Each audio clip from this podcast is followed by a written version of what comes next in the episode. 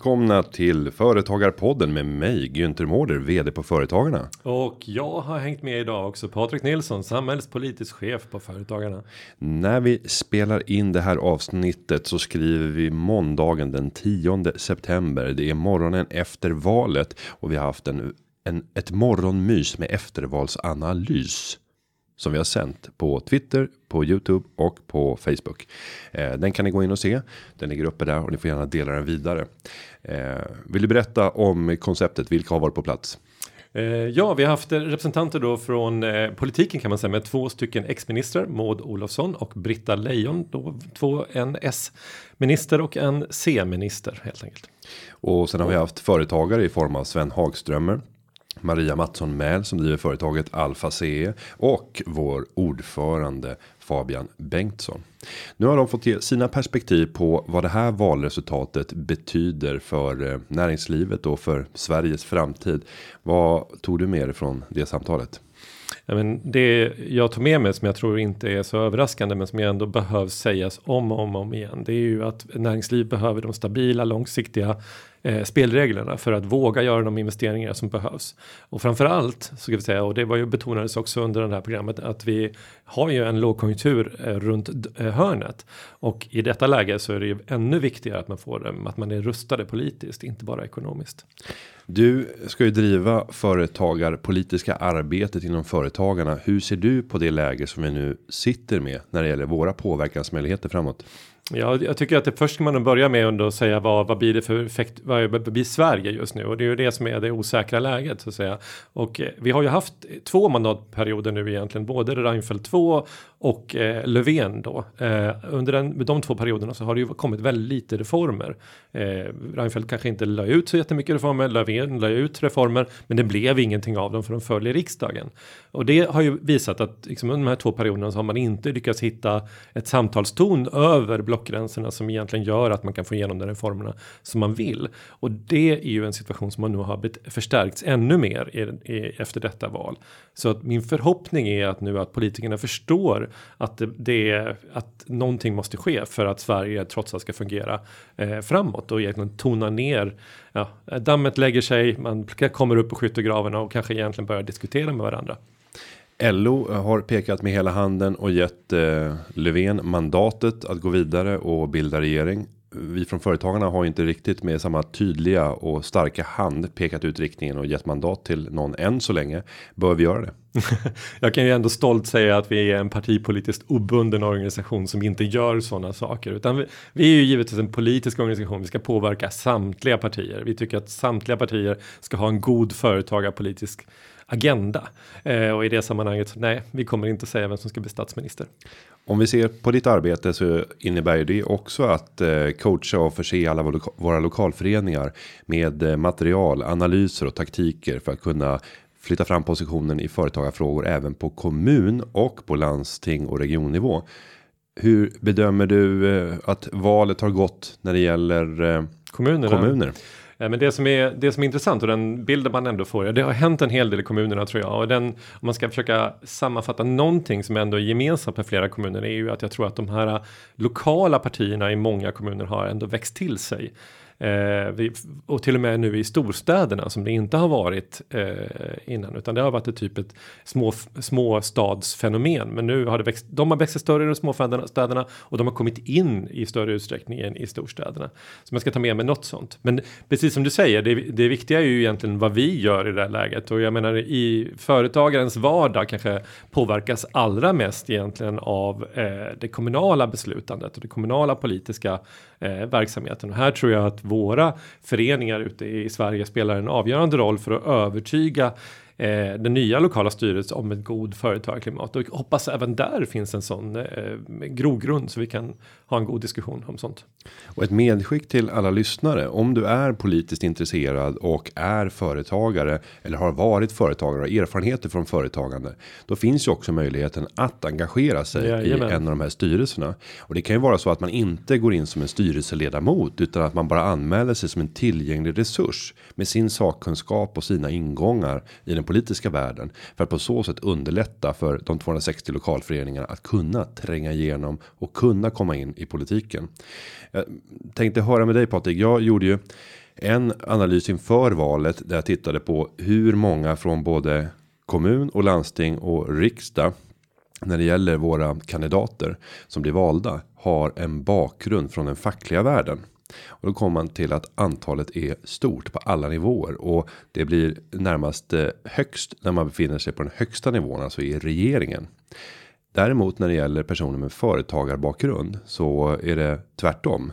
De förekommer i viss utsträckning på kommunal nivå. De försvinner nästan på landstingsnivå och är nästan helt eh, borta när vi kommer till riksdag och så regering. Ja, idag i princip ingen va? Kan vi nämna någon? I, jo, jo, förra... det, det, kan nog säga både i riksdag och regering finns det företagare. Ja, men, finns, men, ja. men i mycket lägre utsträckning. Det är vanligare att det är på kommunal nivå. Ja, det kan man säga och framförallt tror jag landstingsnivån mm. är, den, är den nivån där det är absolut minst mm. eh, med tanke på vad de är i landstinget trots allt sysslar med i huvudsak. Nej, men jag, jag tror att eh, till börja med så tror jag att det döljer sig fler företagare än man, än man tror för att det är inte det man kanske skriver utan man skriver möjligen sin yrkesroll, men man får komma ihåg att en snickare kanske är en företagare företagare eller, en, eller motsvarande. Men jag, jag tror att en rolig sak att ta på mig nu, eller mitt, på mitt gäng, är väl egentligen att räkna ut hur många i riksdagen som faktiskt är eller har varit eh, företagare. Mm. Eh, för, att, för att i alla fall ha ett litet samtal om, om just det. Och nu tänkte vi bjuda lyssnarna på ett potpurri. Eller poddpurri. Poddpurri ska det bli. Mm. Av eh, de eh, uttalanden och statement som kom från vår panel här tidigare i veckan. Så här bjuds ni på ett litet axplock och ett poddpurri av eh, måndagens eftervalsanalys. Varsågoda. Nu ska jag presentera våra två inledande gäster. Maud Olofsson, välkänd eh, vice statsminister, eh, partiledare för Centern under många år. Vi har Britta Lejon, idag eh, ordförande för SD, ST. ja, så ska vi säga. Och eh, tidigare minister i Göran Perssons eh, regering. Vi ska också lägga till att du är ordförande för Visita idag, Maud Olofsson. Välkomna till Företagarna Live. Tack så mycket. Ni har ju båda vaknat upp flera gånger och fått uppleva den här morgonen dagen efter valet. Hur brukar känslan vara så här dagen efter valet som politiker? Och när man var partiledare så var det så här att eh, och eh, vissa val när man inte skulle bilda regering då kunde man ju pusta ut och ta sovmorgon. Men eh, 2006 när vi vann valet då var det så att då hade man jobbat jätte, jättehårt var urtrött och då visste man att på måndag blir det ännu värre. Mm. Eh, och så satte vi och försökte bilda regering och lyckades med det och så kom vi in i regeringen och då blev det ännu värre. Så det ökade ju bara tempot hela tiden. När man trodde att man var trött och slut och inte orka mer, då var det bara att skruva upp ett snäpp till. Mm. Känner du igen den här bilden Britta? Ja, även om Maud har varit med mycket längre än vad jag var i politiken så absolut. Det är ju, det är ju otroligt ansträngande med valrörelser även om de är roliga. Men, men mm. man har ju sett på de som har deltagit i år att de var utmattade på slutet. Ja. Och jag tror att det har blivit lite värre med tempot också eftersom väldigt många, precis som ni, gör livesändningar själva. Aftonbladet, Expressen. Det blir väldigt mycket fler debatter man ska delta i och många fler kanaler man ska liksom nå ut i. Så att på något sätt så är det så att trycket bara ökar ökat på dem. Ja. Och den frågan var från Bjuv. Sen har vi också fått en fråga från Jo. Hur ser de närmsta dagarna och veckorna ut Oj. efter valet? Om vi nu ska reda ut och förstå, vad är det som mm. händer nu och framåt? Ja, nu idag så träffs ju Alliansen och, och, gör en analys av valet och grejen är att de kommer ju inte att kunna vara färdiga med det förrän man vet slutresultatet på onsdag. Mm. Eh, och det är då man kommer att göra bedömningen. Hur hårt fram kommer man att gå? Vad är det man kommer att göra? Eh, hur, och de här dagarna alltså, måste man ju också använda till att tänka ut taktiken. Eh, därför att man måste ju fundera över om om man nu går vidare som man har gjort då med att Löfven ska avgå, vad är nästa steg för dem? Eh, vad kommer de andra att göra? Eh, hur ska vi förhålla oss? Och sen måste du liksom hela tiden kommunicera det, både inåt till partierna men också utåt. Så att eh, du ger besked. För media kommer ju att jaga hela tiden. Eh, ja, det kommer att gå till en talmansrunda eh, och då måste man välja talman först.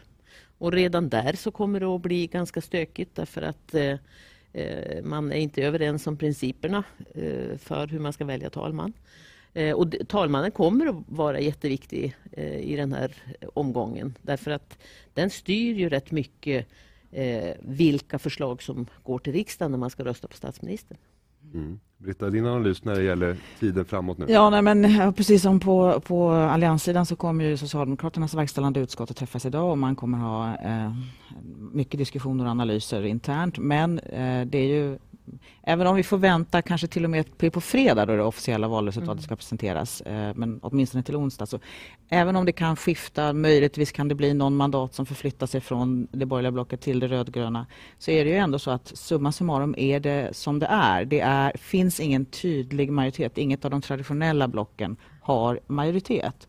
Eh, och därför så blir de här eh, överläggningarna mellan partierna i blocken men också över blockgränsen som måste ske nu väldigt viktiga. För vi har eh, i värsta fall en väldigt en historiskt svår och komplicerad regeringsbildning framför oss.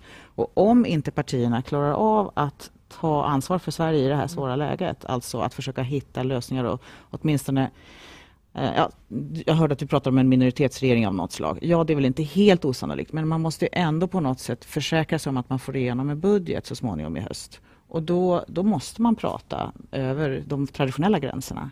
Annars riskerar ju Sverige att straffas av omvärlden genom eh, liksom, eh, försämrad tilltro. Och dit hoppas jag att vi inte behöver komma. Men, men det avgörs lite grann av hur man klarar av att ta hand om den här exceptionellt svåra situationen. Men man ska också komma ihåg vilket jag tycker är värt att sägas. Svenska politiker har varit extremt duktiga på att reda ut krångliga situationer. Jag kommer ihåg valrörelsen 1973 eh, när vi fick jämviktsriksdag och det, vi satt och lottade i riksdagen vem som skulle vinna. Eh, det var ju otroligt svårt. Men man lyckades ju hitta vägar fram.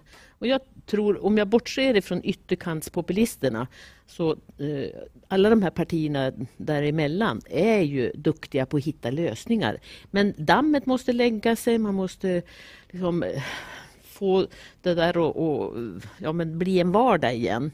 Eh, och då får man sätta sig ner och diskutera hur ska vi kunna leda eh, Sverige och styra landet. Om vi nu tittar på mandatfördelningen så var det ett mandats fördel för de rödgröna. Men låt oss nu säga att till på onsdag så händer någonting. Eh, när förtids, sena förtidsröster och utlandsröster kommer in så plockas ett mandat från SD och ett mandat från de rödgröna över till Alliansen. Mm. Så plötsligt så har vi en allians som har ett mandats övervikt. Mm. Blir det en väsentligt lättare situation då oavsett vad man tycker om regeringsbildningsfrågan? Nej, skulle jag säga. Jag vet inte om du håller med, men jag, alltså det, Nej, det... i grunden förändrar inte det det här komplicerade bekymret att ingen av de traditionella blocken har majoritet. Nej, men samtidigt är det ju så att eh, jag tror att det blir lättare på det sättet att man inte har alla hot eh, emot sig. Ehm, jag tror ju att eh, om, om Miljöpartiet har gått tillbaka som de har gjort, Socialdemokraterna har gått tillbaka som de har gjort och så är det vänstern som är kaxiga. Så är jag inte så himla säker på att de där heller är så samspelta om, de, eh, om det hamnar liksom lika som det gör. Eh, vi pratar ju väldigt mycket om mandaten och makten och alltihopa det. Men i grunden handlar det ju om politiken. Vad är det man ska göra? Och då känns det ju idag som att svenska folket har skickat en väldigt tydlig signal till politikerna. Hörrni, ni måste göra någonting åt migrationen och ni måste göra någonting åt integrationen. Det är liksom en jättetydlig signal. Eh, och det tycker jag att man kan se i valrörelsen att politikerna har tagit till sig av. Eh, dock med den begränsningen att man vill inte ha främlingsfientligheten. Man vill lösa de här problemen och det tycker jag att partierna liksom måste bestämma sig för. Eh, vi får se till att göra det. Britta, gör du samma analys där? Är det, är det svenska folkets besked, migration?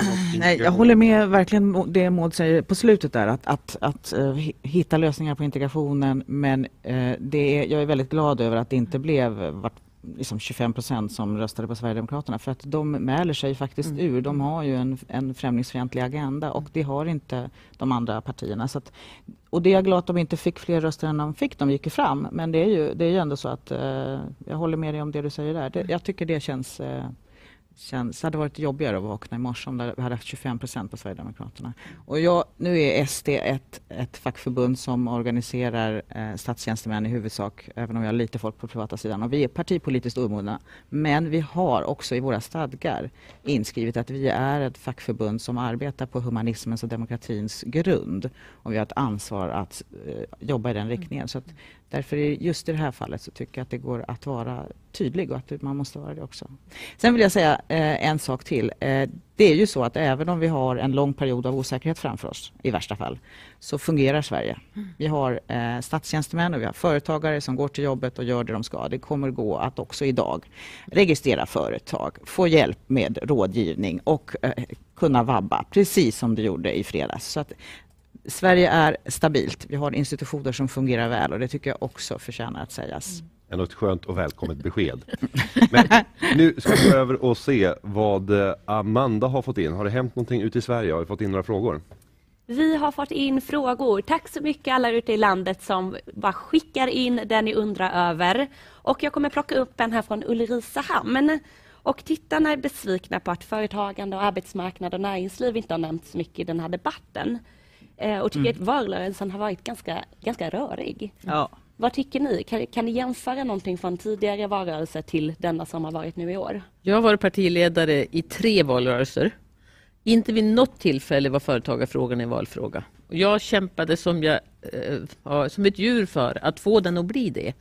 Men, men det är något konstigt i svensk politik att politiken och valrörelsen handlar i stort sett bara om hur man ska göra av med pengar och väldigt lite av hur man ska få in pengar. Och det där är ju frustrerande för eh, ett parti då som vill verkligen lyfta företagarfrågorna. Jag tror att mycket av det där har att göra med att hela journalistkåren är ganska dålig på företagarfrågor. Men jag tror också att eh, företagarna, eh, både som organisation men också företagarna som, som företeelse måste bli duktigare på att delta i debatten. Man är, ni har varit väldigt duktiga i den här valrörelsen men jag tror att man är väldigt rädd att delta i den politiska debatten. Och jag, har sagt, jag är ordförande i Visita nu då, som sagt och jag har sagt att vi ska vara politiska men inte partipolitiska. Och det är en väldigt stor skillnad. Därför att i en demokrati så måste alla olika delar av samhället faktiskt vara med och diskutera. Och då får man inte vara så rädd eh, i den debatten utan man måste vara med och debattera om företagens villkor. Självklart. Får jag bara säga att jag tycker, även om det är säkert det som du säger att det har varit för lite företagarfrågor mm. alltid i svensk politik så är det ändå en viss, viss skillnad. Jag håller med den här frågeställaren. Det har varit en annan sorts valrörelse. Det har varit ett mycket mindre fokus på ekonomi och arbetsmarknad än vad det brukar vara. Det brukar vara ett mycket större fokus på svensk ekonomi eh, och hur den ska skötas och gå bra.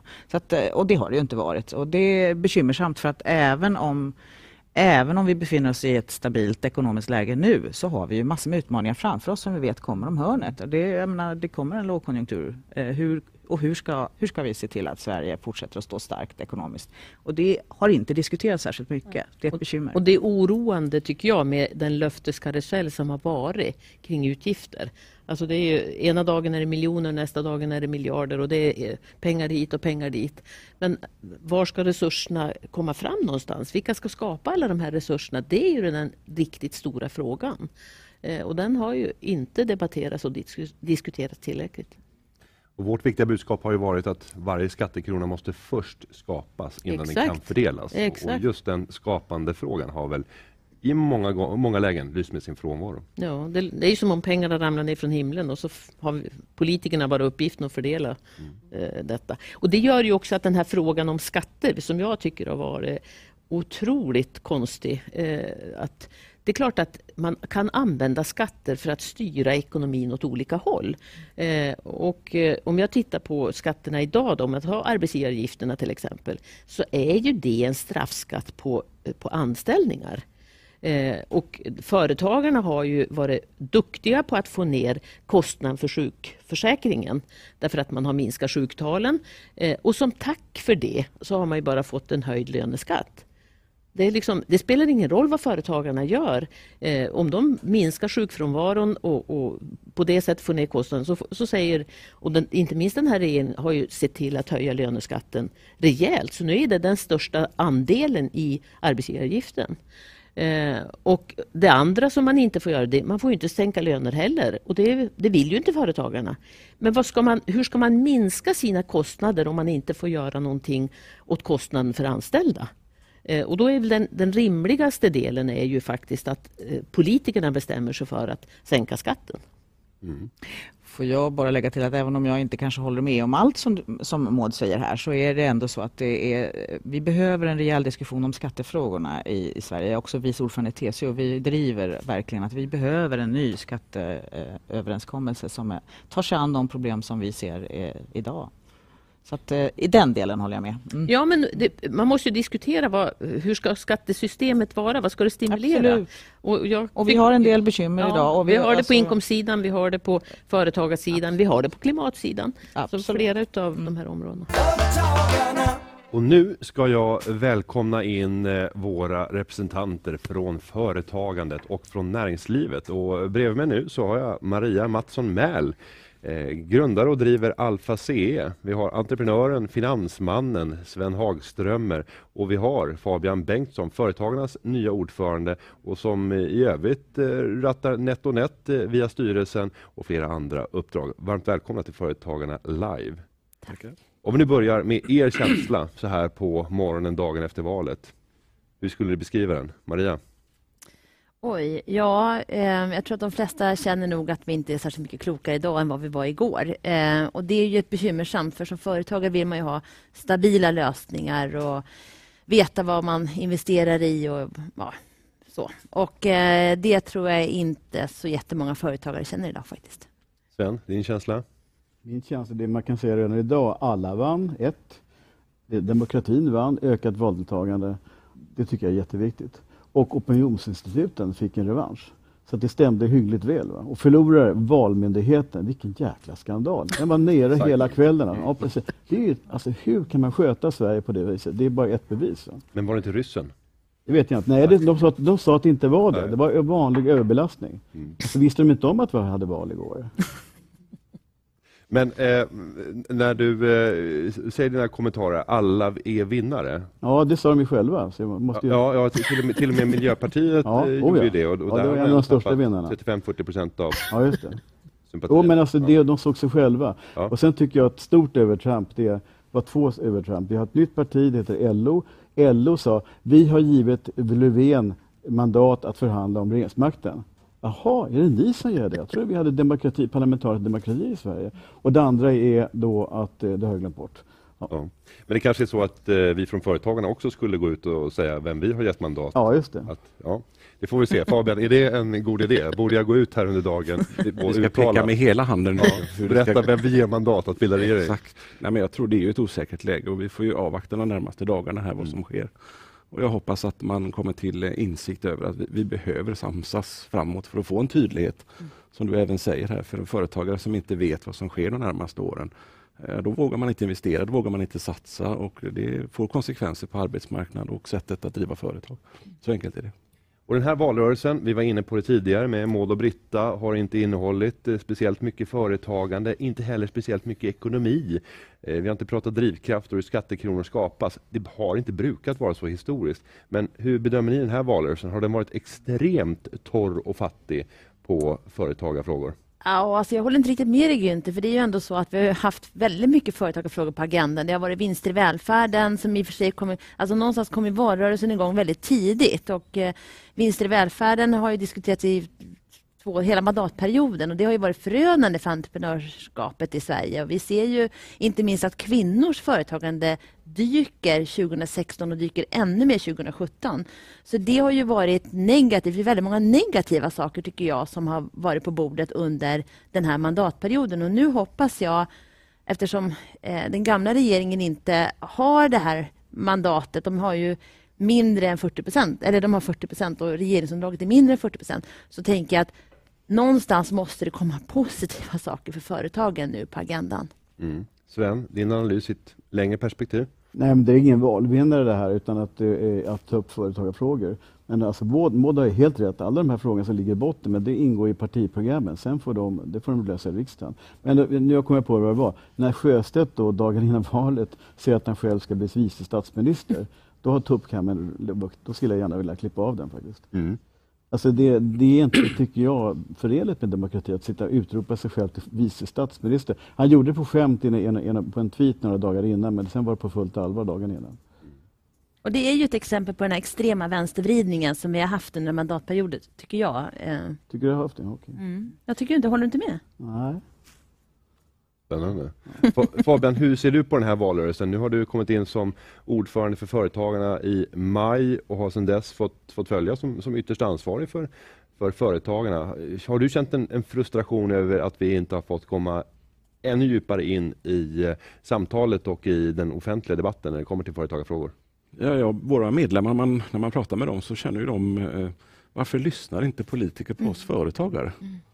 Och jag tycker det är lite eh, konstigt för man som politiker så borde man ju i första hand gå till företagarna och säga vad krävs för att vi ska kunna göra ett bättre klimat, förbättra för arbetsmarknaden, skapa arbetstillfällen och generera förutsättningar så vi kan blomstra. Men det tror jag har varit den största frustrationen som är. Och lägger vi till nu så är det kanske den viktigaste mandatperioden i mannaminne de närmaste fyra åren. Jag är övertygad om att vi går in i en lågkonjunktur och kombinationen med en digitalisering och lågkonjunktur kommer få enorma konsekvenser på arbetsmarknaden. För då kommer det frigöras oerhört mycket där man kommer avskeda folk som inte behöver göra mångt av de här jobben som är med, med digitala verktyg. Så här krävs en, en helt annat sätt att lyssna på företagarna för framtiden. Maria? Jo, alltså jag, eh, vi jobbar ju med att hjälpa. Vi har, integrationen och eh, jobben har ju varit en viktig fråga. Och vi, eh, mitt företag hjälper ju människor in på arbetsmarknaden som står allra längst från arbetsmarknaden. Vi har hjälpt i snitt ungefär 40 personer i veckan ut i jobb. Eh, och Många av dem har ju varit nyanlända och de som har kommit 2015. Vi hade lätt kunnat dubbla det antalet om vi inte hade haft den här trögheten i de offentliga systemen. Och det är ju den här, alltså det, det är ju inte klokt att när man står med företagare som säger nej men vi kan rekrytera fem stycken eritreaner som kan få jobba i skogen eller vi kan ta emot någon och lära dem svenska eller lära upp dem på arbetsplatsen och så möter inte samhället upp. Jag tycker att det är ett underbetyg. Och Sen kan man skylla på kommunerna, man kan skylla på Arbetsförmedlingen och man kan skylla på eh, parterna eller facken som säger ifrån. Eller så. Det finns en massa olika, men vi har en tröghet som, som inte är okej när företagen bjuder upp till dans. Då måste vi möta upp här. Och Den debatten hoppas jag verkligen att vi tar tag i nu. Vi måste lösa det här nu. Mm. Sven? Jag får tänka till lite grann, men den viktigaste företagarfrågan har definitivt varit uppe och det är utbildningen. Alltså den usla utbildning vi har i Sverige och den usla integrationen av våra nya svenskar. Det är definitivt en företagarfråga. Alla de här ska ju se till att få ett jobb, varav många är dina medlemmar. Så att där har det definitivt varit uppe. Ska vi be oss ut i landet för att se om vi har fått in några frågor? Amanda, hur ser det ut? Vi har definitivt fått in frågor och det är ju många som reagerar på att det har varit lite fokus på företagarfrågor precis som vi har konstaterat här. Eh, så vi har fått in en fråga från Eskilstuna som först vill addera att tack snälla Maud, dina ord är precis det vi brinner för. Eh, och precis som vi alla vet så är företagare väldigt handlingskraftiga människor. Så då undrar eh, personen här från Eskilstuna, vad kan företagare göra bättre för att våra villkor ska komma med på agendan? Maria, vill du börja eh, svara på den frågan? Oj, ska jag svara på det? Eh, jag hade nästan mål kanske. jag, alltså jag, vet, jag, tror att, att, eh, jag tror faktiskt att vi företagare, och det vänder jag mig till dig för, men jag hoppas verkligen att ni, företagarna är ju jätteduktiga, inte minst du inte på att lyfta frågorna. Men jag tror att vi medlemmar i Företagarna måste steppa upp och säga till politikerna, vi vill ha det här nu. Nu måste kommunerna bjuda upp, liksom hjälpa till med bygglov. Nu måste Arbetsförmedlingen liksom släppa loss de arbetssökande. Nu måste, alltså vi, om vi ska ha skatteintäkter framgent så måste vi medlemmar bli ännu tydligare på att beskriva vad vi behöver. Tror jag. Och, ehm, och inte bara förlita oss på att Günther och, och teamet här eh, på Företagarna gör sitt jobb, eh, vilket ni gör. Men jag tror att, vad, vad säger du Fabian? Vad tror du? Nej, ja, alltså, företagen är ju en gräsrotsrörelse och vi behöver lyfta fram oss själva och, och gå fram i ljuset. Och, som du säger, Günther gör ett fantastiskt jobb men det finns så mycket vilja som jag har sett ute i landet och jag har bara varit ute på ett fåtal ställen än så länge. Nu ska jag ju åka Eriksgata här under hösten och träffa många, många fler. Eh, och det här behöver man ta med sig och ta ut och prata både på lokalpolitiker och annat. Och jag, jag gillade den definitionen att vi ska tänka politiskt. För det tror jag vi behöver göra. Så vi måste, ibland får man stänga av den här företagarknappen som man tycker och tänker så här borde man göra. Det är väl inget problem och så gör man det bara. Ja, det är en liten annan komplicerad process att få igenom förändringar. Då borde vi tänka kanske lite annorlunda. Så det är, det är en läroprocess där också tror jag. Maud, har du något att tillägga? Ja, men jag jobbar ju i näringslivet nu då och, sitter i Visitas, eller ordförande i Visita till exempel. Och det jag kan konstatera är ju att det är väldigt dålig kunskap om politikens villkor i näringslivet och eh, jag skulle ändå säga att politiken har bättre kunskap om näringslivet. Eh, men jag tror att det företagarna och det vi behöver göra det är att beskriva hur kan företagen lösa samhällsproblem? Eh, För det blir lätt att vi, vi tittar på hur vi löser våra egna problem. Men ni, men ni är ju inne på det här att men det är ju företagarna som kan anställa människor som har kommit hit från andra länder. Det är de som kan hjälpa till med integrationen. Det är vi som kan se till att lösa klimatutmaningarna. Eh, Det är vi som kan se till att hela Sverige ska leva. Eh, Alltså, det, finns, det är ju jättemånga samhällsproblem som vi är med och löser. Men vi berättar ju inte det. Eh, Och där tror jag att vi, vi måste ändra också i vårt sätt att uttrycka oss. Om jag tar besöksnäringen så 39 procent av de som är anställda hos oss, de har utländsk bakgrund. Eh, och vi skulle kunna anställa många, många fler. Vi har jättemånga företagsledare som säger så här, vi skulle inte klara oss utan alla invandrare, för då skulle inte vi ha några företag. Eh, den bilden har ju inte alls kommit fram i årets valrörelse, det positiva med att, att vi har en invandring. Det som hindrar oss är höga kostnader för att anställa. Eh, och den arbetsgivaravgiftshöjning som man gjorde som var riktad till ungdomar som gav väldigt många jobb. Den, det var ju en kostnadsökning på 3 procent. Och då, och då är det ju så att marginalerna i den här branschen är ju inte mer än ett par, tre procent. Och då, då kommer den här utvecklingen att stanna av Eh, i nya anställningar och växt av företag eh, om inte politikerna förstår att ja, men, vi måste titta på skattebelastningen på att anställa. Och jag tror att fram, om vi tittar på industrisamhället så är vi kvar där. Vi har inte fattat att vi är inne i småföretags-Sverige och entreprenörs-Sverige och tjänstesamhället än. Därför att vi har ett skattesystem som är riktat mot industrisamhället och inte mot det här nya som är nu. Britta, delar du samma analys som Maud? Ja, det beror på vilken del du pratar om. Men, men eh, jag håller helt med det som, som ni flera har varit inne på som handlar om att företagarna måste visa vilka problem man kan hjälpa till att lösa. För det är då man får genomslag för de förslag man har. Om man ses som en lösning på ett samhällsproblem och inte bara pratar om sig själv. Och sen tror jag säkert att det finns jättemånga företagare som, som verkligen har öppna dörrar och vill. Men man kanske inte är så van och där kan säkert en organisation som Företagarna hjälpa till. Se till att bjuda in politiker, se till att finnas med och för, föra fram på vilket sätt ni kan hjälpa till att lösa de samhällsutmaningar som vi har. För det är ju precis som jag säger, ni, ni är ju en otroligt viktig nyckel för hur det ska gå framöver i Sverige.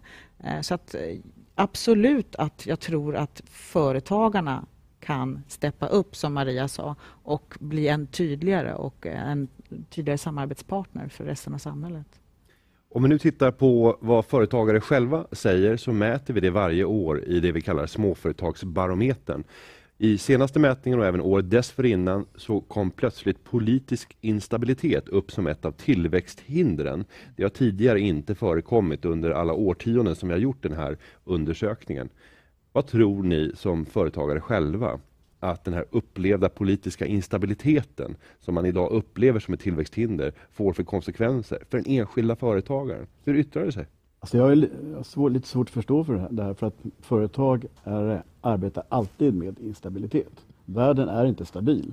Och de här som ska ha arbetsro, de ska ägna sig åt annat än företagande. för det finns ingen arbetsro. Utan vad jag tänkte säga är att, att, att företag, det är en handfull företag i näringslivet som går in i debatten.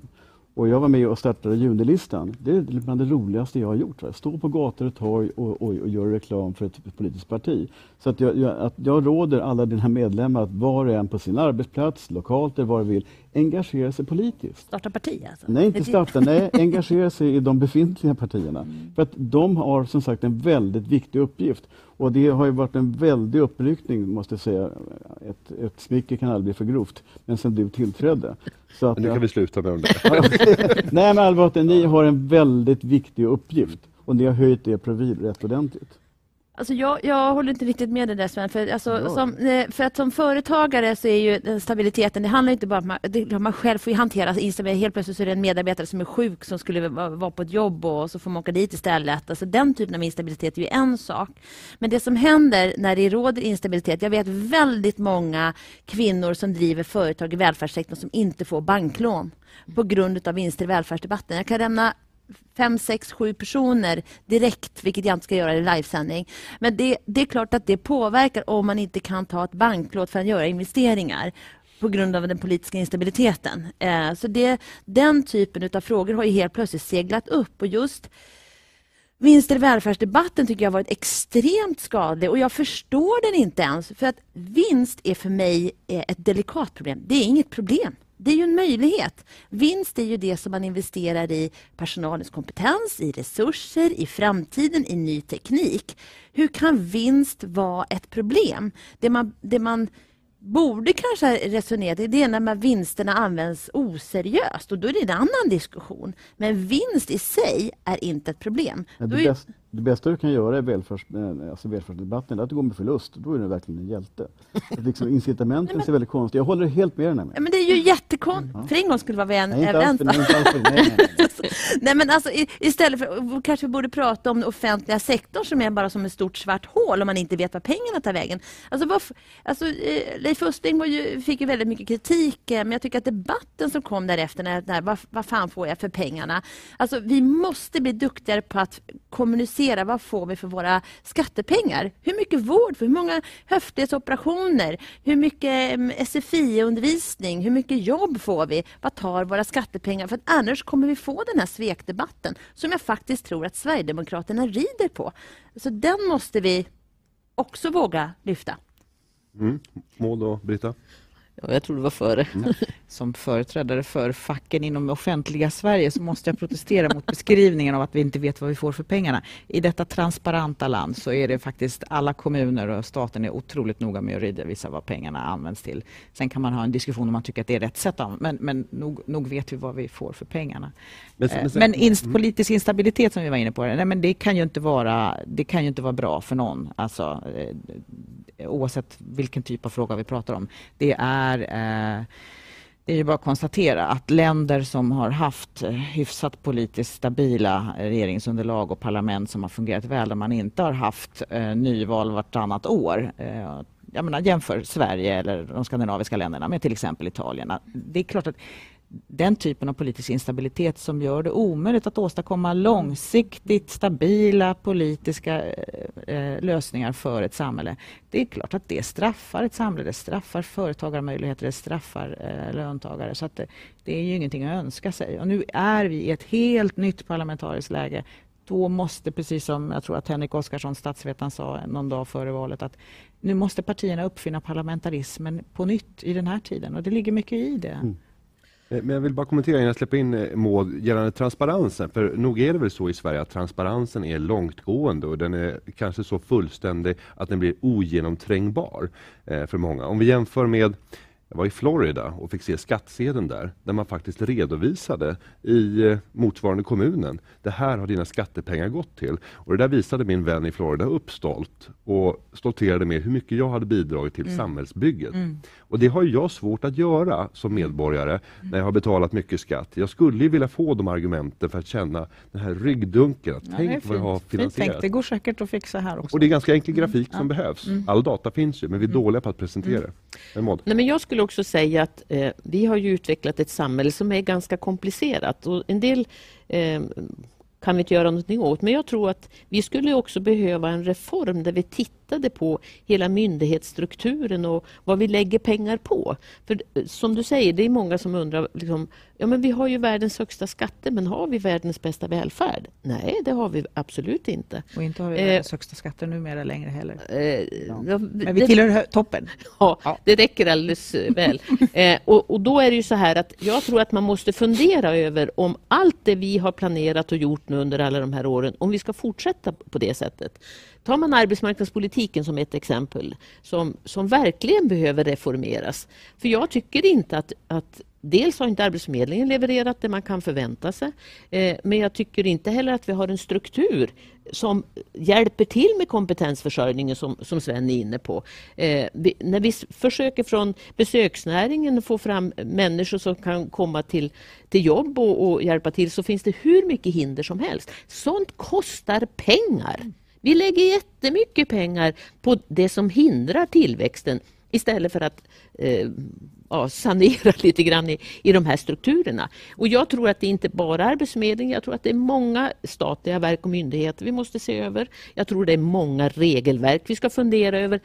Har de här fyllt sitt syfte? Eh, är det bra att de finns? Eller kanske vi ska ta bort lite regler och lite lagar för att, att underlätta och släppa eh, lite mer kreativitet? Och där är jag och Patrik Nilsson, samhällspolitisk chef Företagarna tillbaka i studion. Ja, hur ska vi summera den här eh, stunden tillsammans med både politiker och, och företagare när vi diskuterade valanalysen? Ja, men det är som jag sa inledningsvis. Jag, jag tror att eh, det här är läget när den här nu sen så är väldigt mycket oklart. Vi har eh, ett, en, ett 100 vad ska säga, 144, 143 eller något sånt eh, mandat per de två blocken och därmed Sverigedemokraterna som vågmästare. Eh, vi vet idag inte om överhuvudtaget de här blocken är ens relevanta eh, eller eh, om vi nu kan liksom hitta en regeringsunderlag i någon av blocken med stöd av då de övriga partierna eller och Sverigedemokraterna. Det, det tror jag blir en spännande saken att titta på de senaste, närmaste dagarna. Och om vi lägger din önskan åt sidan och sen så tar vi fram din realistiska sida och din tro. Och så får du besvara på frågan. Vem tror du blir statsminister? Nej, ska det här sändas på onsdag? Ja, på onsdag. Ja, då vet vi fortfarande. Det är skönt. Då kan jag, mm. då kan jag chansa lite. Nej, jag skulle säga att lågoddsaren trots allt är någonstans att vi får en, en borgerlig eh, minoritetsregering. Kanske med ett eller två av de borgerliga partierna. Eh, som i sin tur då skulle få stöd från de övriga borgerliga partierna och eh, Sverigedemokraterna. Så vår nästa statsminister heter Ulf Kristersson. Det är, nog, det är en lågoddsaren ska jag säga. Och tror du att Ulf Kristersson kommer kunna sitta kvar under en hel mandatperiod utan en regeringskris och eh, regeringsombildning? Nej, jag tror att han kommer få en väldigt stor utmaning för att jag tror att Sverigedemokraterna inte kommer ge det här mandatet utan att kräva någonting rätt så hårt tillbaka. Än så länge så har vi vet vi ju inte riktigt vad det handlar om utan eh, Jimmie Åkesson är ju ute i media rätt mycket nu och viftar och säger att han har makt eh, och därför måste vi lyssna på honom. Men istället för att säga vad det är han vill genomföra. Men det är väl sannolikt någonting som kommer ske i slutna rum i den mån eh, Kristersson eh, behöver eller vill göra detta helt enkelt. Ja, det borgar för fortsatt eh, spänning. Tyvärr får man väl säga. Eh, förutsägbarhet är roligare som företagare än spänning. Spänning kan vi söka på marknaden, inte på det politiska arenan. Med det Patrik, stort tack för att du kom till Företagarpodden. Yay. Och jag ska säga att eh, podden har eh, klippts av Gustav Dalesjö. Och vi hörs som vanligt nästa vecka. På onsdag är vi tillbaka med ett nytt helt vanligt avsnitt. Tack för den här veckan. Företagarna. Ja, ja, ja, ja, ja, ja. Företagarna. Ja, ja, ja, ja, ja, ja.